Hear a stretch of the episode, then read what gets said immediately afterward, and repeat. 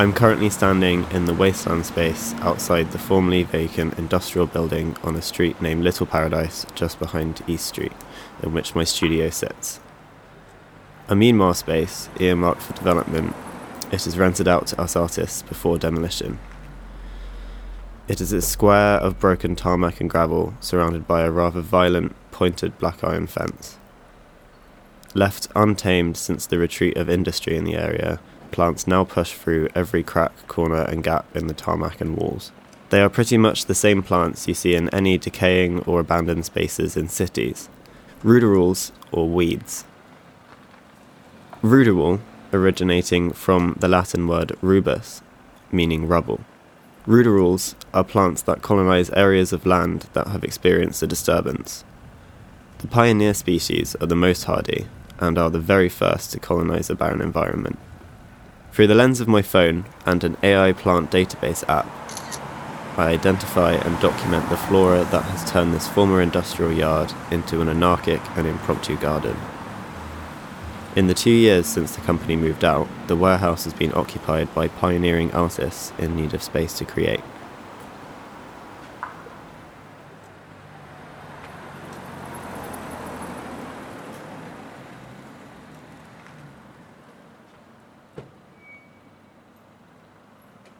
I'm Ben Hartley, an artist based in Bristol. As a young artist, increasingly aware of the gentrification occurring in the area I live and work, I want to know just how involved I and other artists are, and if there's any hope for us artists as a community. To me, ruderals have come to signify the cycles of urban regeneration and gentrification that inevitably involve artists and creatives. Abandonment, facilitation of creative space, inevitable displacement and development.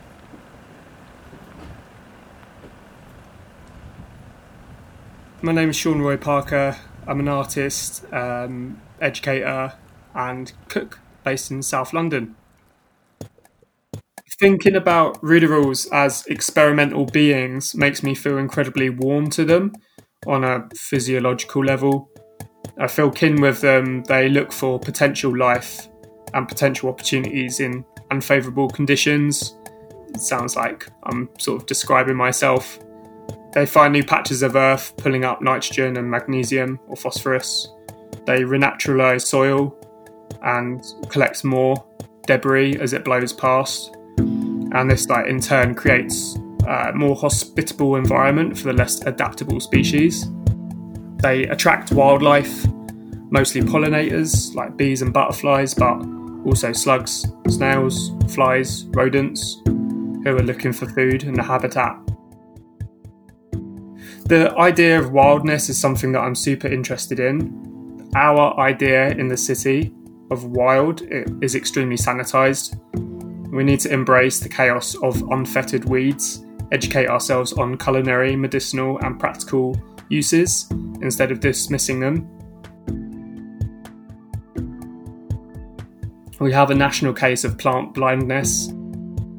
I feel like moving through lockdown when people were spending more isolated time outside and thinking about projects like the lady in North London who has been, or I think it maybe started in Germany, where uh, they've been drawing or writing the names of weeds and trees, like, on the pavement in chalk. So there's this kind of sharing of resources and a, a, like a new impetus to gain knowledge about non-native species.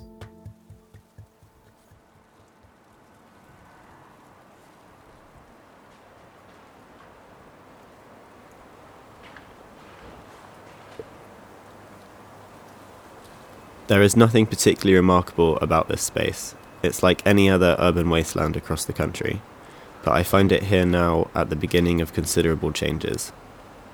The warehouse and adjacent lands await demolition to make way for the coming development of three hundred twenty-nine high-rise homes for modern cosmopolitan urban inhabitants.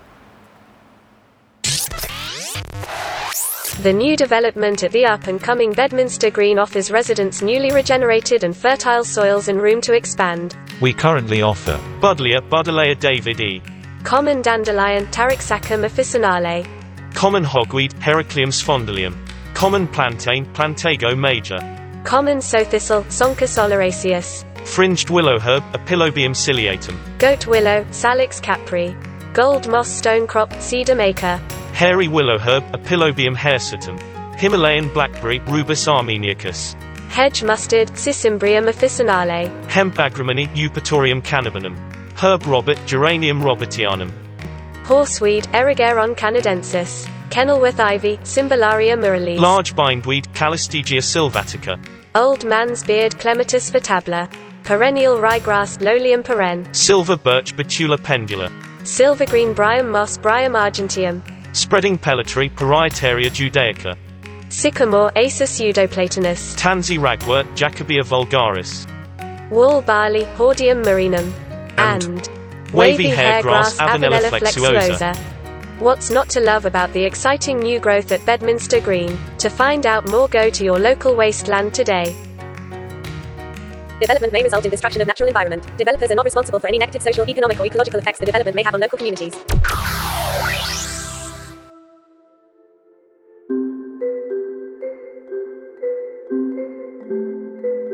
So artists are obviously an integral part of the gentrification process. Well, they move on from newly gentrified areas where they've been outpriced, um, and they move on to lesser-known neighbourhoods where it's cheap and sometimes unfashionable. So you've got this influx of predominantly white art students, let's say, um, and they can really overwhelm and overload the local ecology.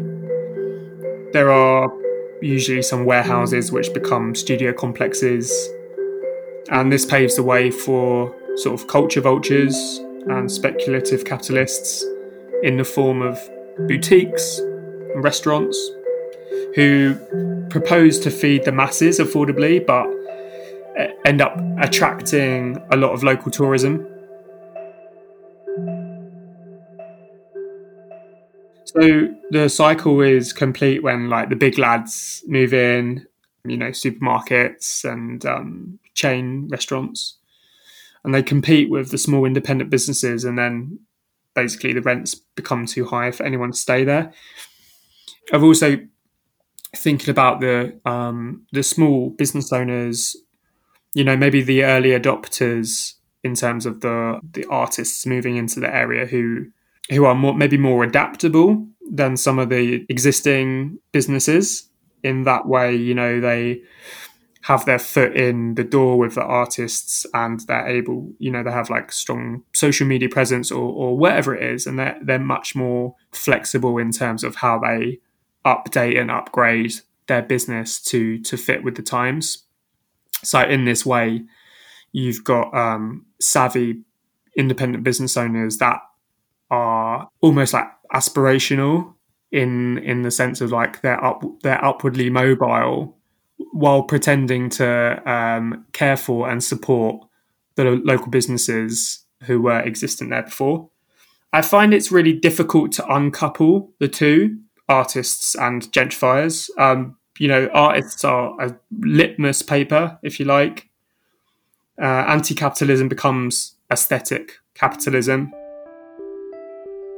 I live in Lewisham, which is in South London. It's pretty urban, pretty grey. Uh, the streets look like they're kind of regularly sprayed with glyphosate, and I never notice much pavement vegetation, which is something that I normally look for whenever I'm outside. There are plenty of shrubby areas, but I think, to be honest, the council spends a lot of money keeping the pavements clean and clear. Uh, I think it's a request from the constituents, or, or it's just become the norm. For me, this reinforces the nature-human dichotomy that Bram Bushner and Robert Fletcher describe in uh, their book, The Conservation Revolution, seeing humans as separate from nature, which disconnects us from our surroundings and creates commercial opportunities. My favourite spot is down by the river in Brookmill Park, where the Ravensbourne shoots around the corner under a modernist train station. I often pick Alexander's, which is in my top edibles, and recently found some watermint, uh, wintercress and bog myrtle.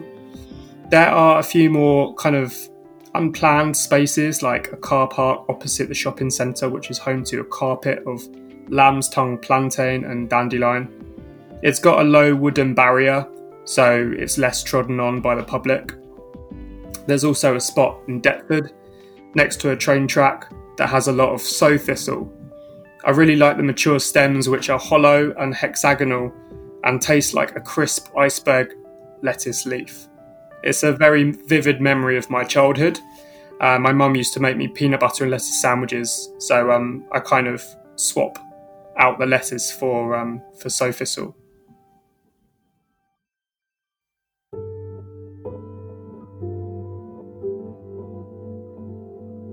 Hardy and well adapted to harsh and polluted environments with low quality soils, ruderals are integral in rehabilitating poor quality sediments.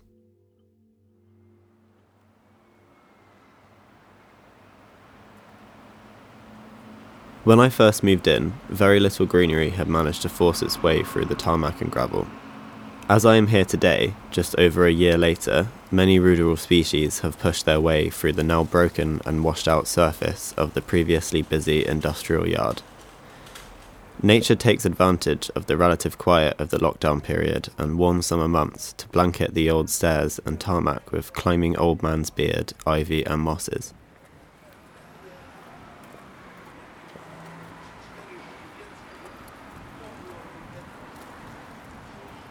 Saint Catherine's Place is an echoey shopping precinct that sits mostly vacant.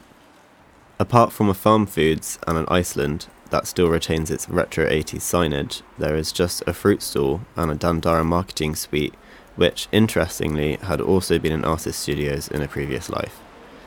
The accompanying show home touts a depiction of a sanitised and commodified urban experience.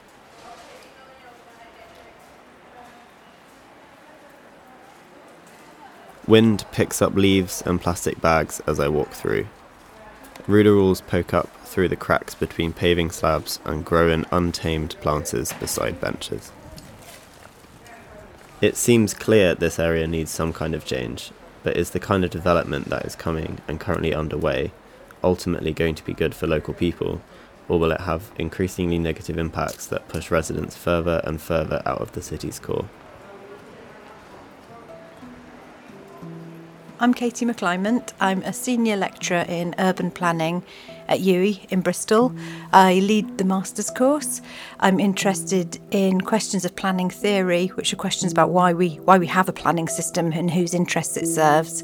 And I'm interested in community engagement and working with communities through my teaching as well.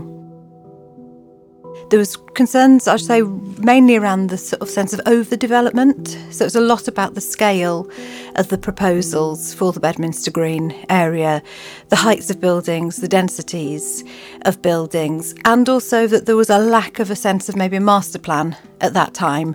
There seemed to be lots of um, large-scale applications coming in, um, which will obviously have a very big impact on that area without necessarily a sense of coordination between them, coordination between the new developments and coordination between the incoming developments and existing residents, existing retail areas, existing green spaces, and a concern within that that it was going to be very hard for people to have voices, their voices heard, the people that were living in the area. We make lots of judgments about people that participate in planning. We make judgments about their motivations and whether people are being selfish or people are trying to be standing up for um, themselves and their communities. I don't get a sense from anyone I talked to that they were trying to gentrify the area. Many people I spoke to had been there for a while, but equally voices of people felt well educated, quite well able to express themselves, which probably isn't that surprising as they're the people that managed to organise a group and find an academic to talk to. So I just think there's maybe some some questions there about who we're seeing those people, but also who those people are speaking for. Do they think they're just speaking for themselves and I like my view or I like my area as it is? Or are they speaking to wider concerns about the quality of development coming into an area? And I think it's difficult, and it's difficult for me as an external observer, to um, put those judgments onto people's motivations.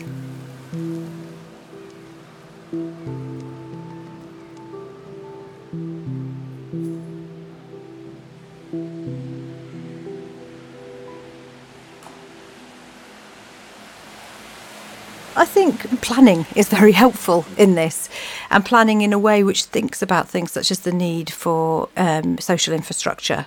So whether that's schools, doctors, open spaces, social spaces in this, and um, ensures that they're not sort of an add-on at the end of a development, something that genuinely listens to some of the concerns around what people feel is the problem with some of the proposals here. And I think lots of that, again, is still about the scale, also about the scale of affordability, and affordable housing within these proposed developments seem very low. Seem to be below, Bristol City Council seem to have lowered its expectations, and they've been lowered again in the developments. So that that's problematic, what's being built there, if it's not actually homes for a range of people. It's a very paradoxical question. Something I've uh, had a few conversations um, with others that are interested in this one is about how do you do public consultation for a public that isn't there yet if you're looking at large-scale new developments. And I suppose that's, again, listening to some of the people that are there already, thinking about whose voices are not part of the process, and thinking about the way that development can be socially beneficial and brought together more holistically. There's lots of examples from Germany and the Netherlands of large-scale redevelopment being master-planned in a way that allows space for things such as self-built housing, more genuinely affordable um, housing being built through co-ops and other such organisations, because you've got land assembled on a large scale, because the private sector has a clear and defined role and an ability to make money and profit from the land, but not in the way that it's quite often done Um, in this country, in this context, which is at the exclusion of other developments.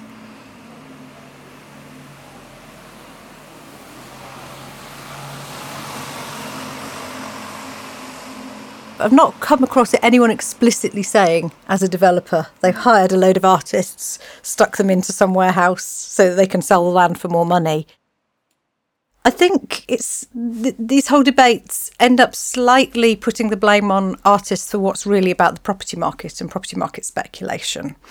And artists will go to places that there's space to create in, an affordable space to create in, and that adds to the vibrancy of our cities, our towns, wherever else that this happens.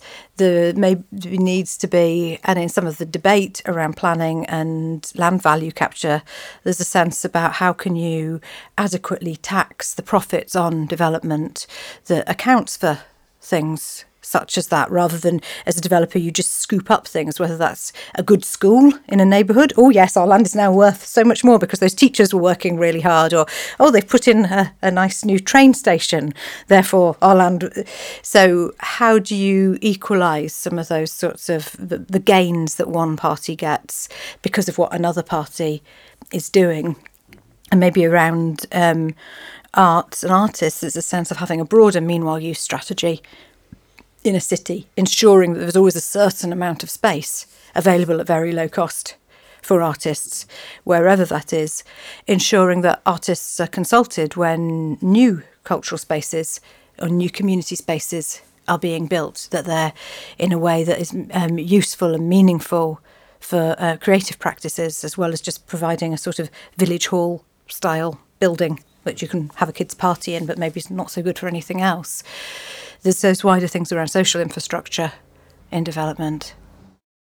If you're provided with the nice council-designed set of floor space, is that what you really want or need? It depends who you are and what it is that you're trying to do in that space.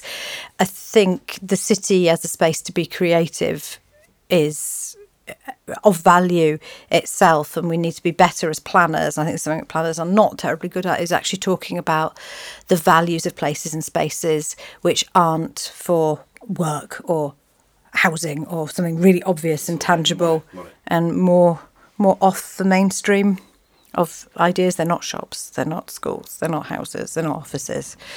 They're spaces that can hold more than one uh, value and hold more than one use at a time.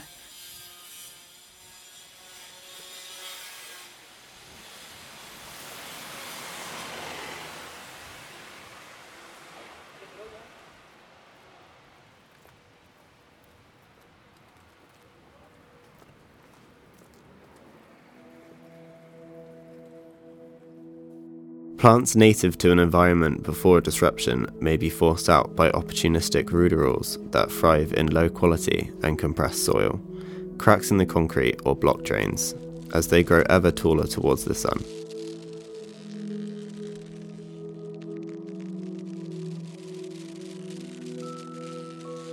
Among the many ruderal plants I came across in the wasteland, I didn't find any more numerous than small dotted growths of Plantago major, the broadleaf plantain. Not in any way related to the plantain of the banana family, Plantago major is a small, flowering and stringy leaf plant that thrives in compressed and disturbed soils, making it an excellent coloniser of urban spaces. But it also has another name, known by Native Americans at the time of European colonisation as white man's footprint, named such because it thrived in the compressed soils and damaged ecosystems that grew around the invasive colonial settlements. The ability of the plantain to withstand frequent trampling makes it vital in the process of soil rehabilitation of brownfield and urban wasteland spaces in order to facilitate the conditions for further ruderals to move in.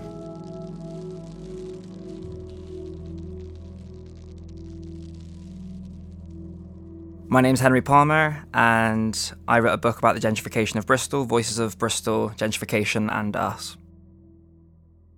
So growing up in my part of Whitehall, which was opposite Chelsea Park, a bit of a notorious park back in the day around the corner from City Academy School, was a mixture of good and bad. It was good insofar as its being cosmopolitan and diverse was concerned. I grew up next to Jamaicans, Indians, Africans, which instilled in me, and I think everybody around that area, an acceptance of other cultures. But there were negatives as well. Um, the European Commission in nineteen ninety-eight classed our ward of Easton, which uh, that part of Whitehall was a part, as one of the most deprived wards in the whole of the southwest of England. And this was true to my experience. What do we find with more deprived areas? We find higher levels of crime, higher levels of Um, substance abuse. My own experience was being threatened with a gun on a psychopath, being beat up numerous times in the area, um, threats. When I came back from university in twenty sixteen, I studied philosophy and film studies down in Kent Uni. Something that was really quite telling for me was I was working as an Uber driver. I did it for a year, and I would speak to two tiers of people, if you like, who could be judged based on the response that they'd give when I'd say that I was from Easton. In that, they'd either respond, oh, show us your bullet wounds, or, oh, nice. And it was this latter response, which was really telling and shocking to me, because I'd never, ever heard Easton described as nice before. And so this is really explained by gentrification, which, if you don't know, is effectively the migration of a higher socioeconomic group into a, lo- a traditionally lower socioeconomic area. Why? Because it's closer to town, or, um, you know, what you, f- you generally find is people move to these inner city areas because they're cheaper, um, there's more amenities, more opportunities. And this is what happened and and uh, in Easton and, and is happening right now. So, you know, there's there's more bars around now, uh, sort of sort of spirit bars and things like that, which we never experienced. You know, our version, if you like, fifteen, twenty years ago was an unsuccessful builder's pub. In terms of house prices, uh, in the late nineties, the average house price around there was about three, four times average income. Now it's more, it's more around the area of ten to fourteen times. So there's definitely been a change. Um, Whitehall Easton's one of the areas which is being gentrified. With the successful colonisation of space after space, ruderals prevent the disturbed area from ever reverting back to the original state before the disturbance occurred. The natural state of the area is transformed forever.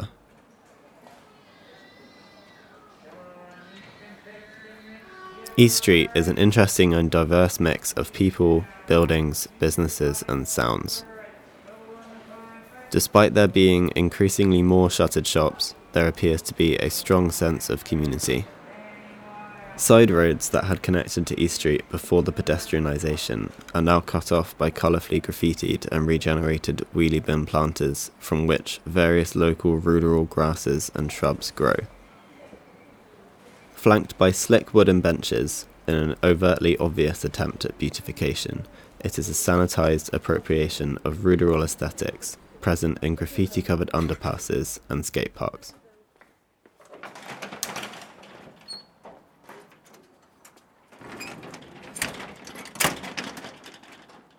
I'm now standing in the empty warehouse where my studio used to be. The maze-like plasterboard walls that had previously divided the echoey metal-arched hallway into individual studios are now gone. Aside from general clutter lining the walls, the floor is bare. The planning permission for the development has been given the go-ahead, meaning the demolition is imminent. There'll be fewer Bristolian accents. House prices will continue to surge. The locals who've been there for generations will be pushed further south, and a new culture will develop. I, I think the way things are going, it'd be very difficult to to stunt it or to, to hop, you know, to stop it now. I think it, it, as it goes further south, gentrification, it'll come down to places like Hartcliffe and Norwest. Um, And it'd be really interesting to see as urbanisation, you know, spreads further south, like it did in London fifty, seventy years ago, h- how those communities react.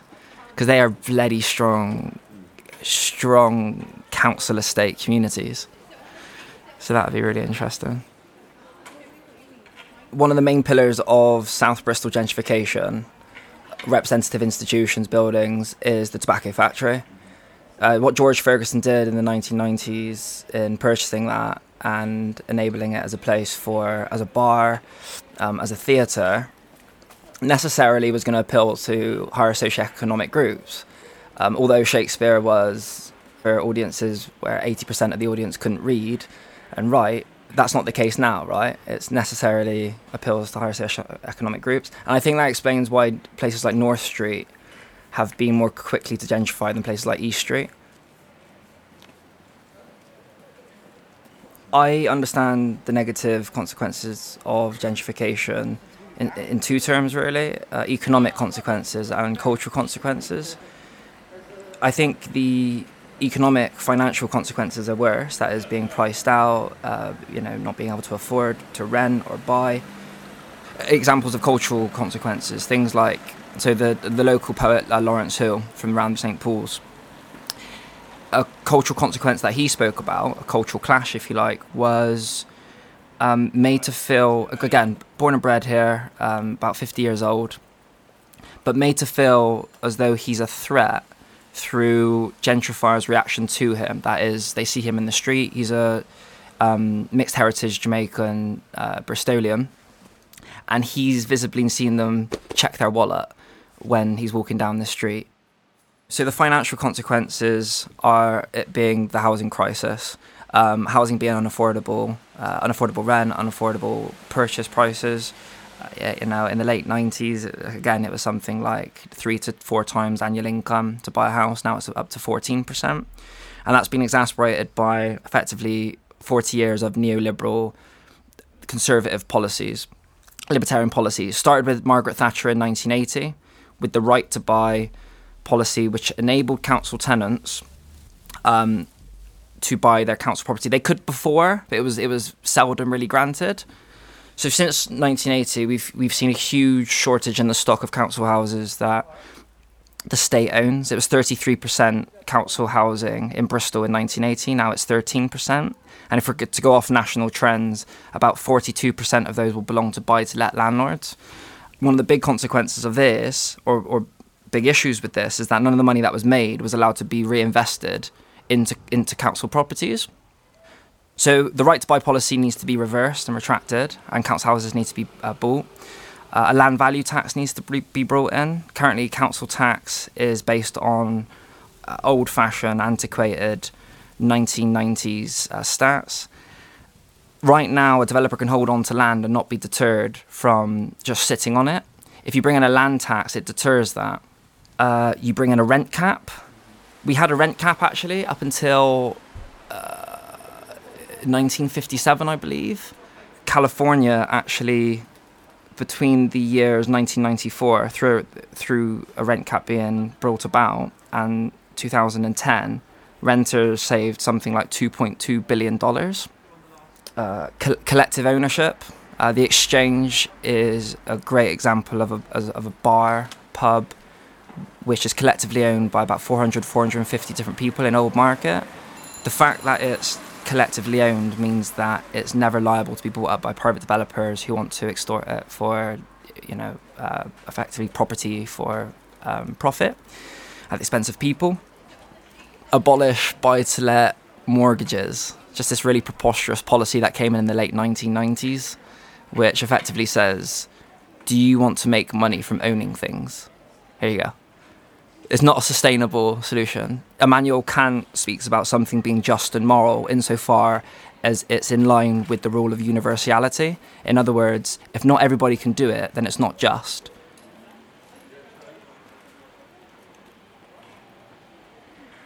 Searching for a new old warehouse to facilitate an affordable and accessible creative space, the only available buildings within that range of affordability are located in similarly deindustrializing neighbourhoods further out from the city's core. This movement begins the cycle once again. With this action repeated a thousand times, development, population displacement, gentrification, the city grows ever outwards, like thorny tendrils of the wasteland-growing bramble, reaching out for space and light. As these anthropogenic disturbances of urbanisation irreversibly alter the natural environment, the whole earth itself becomes a rural landscape.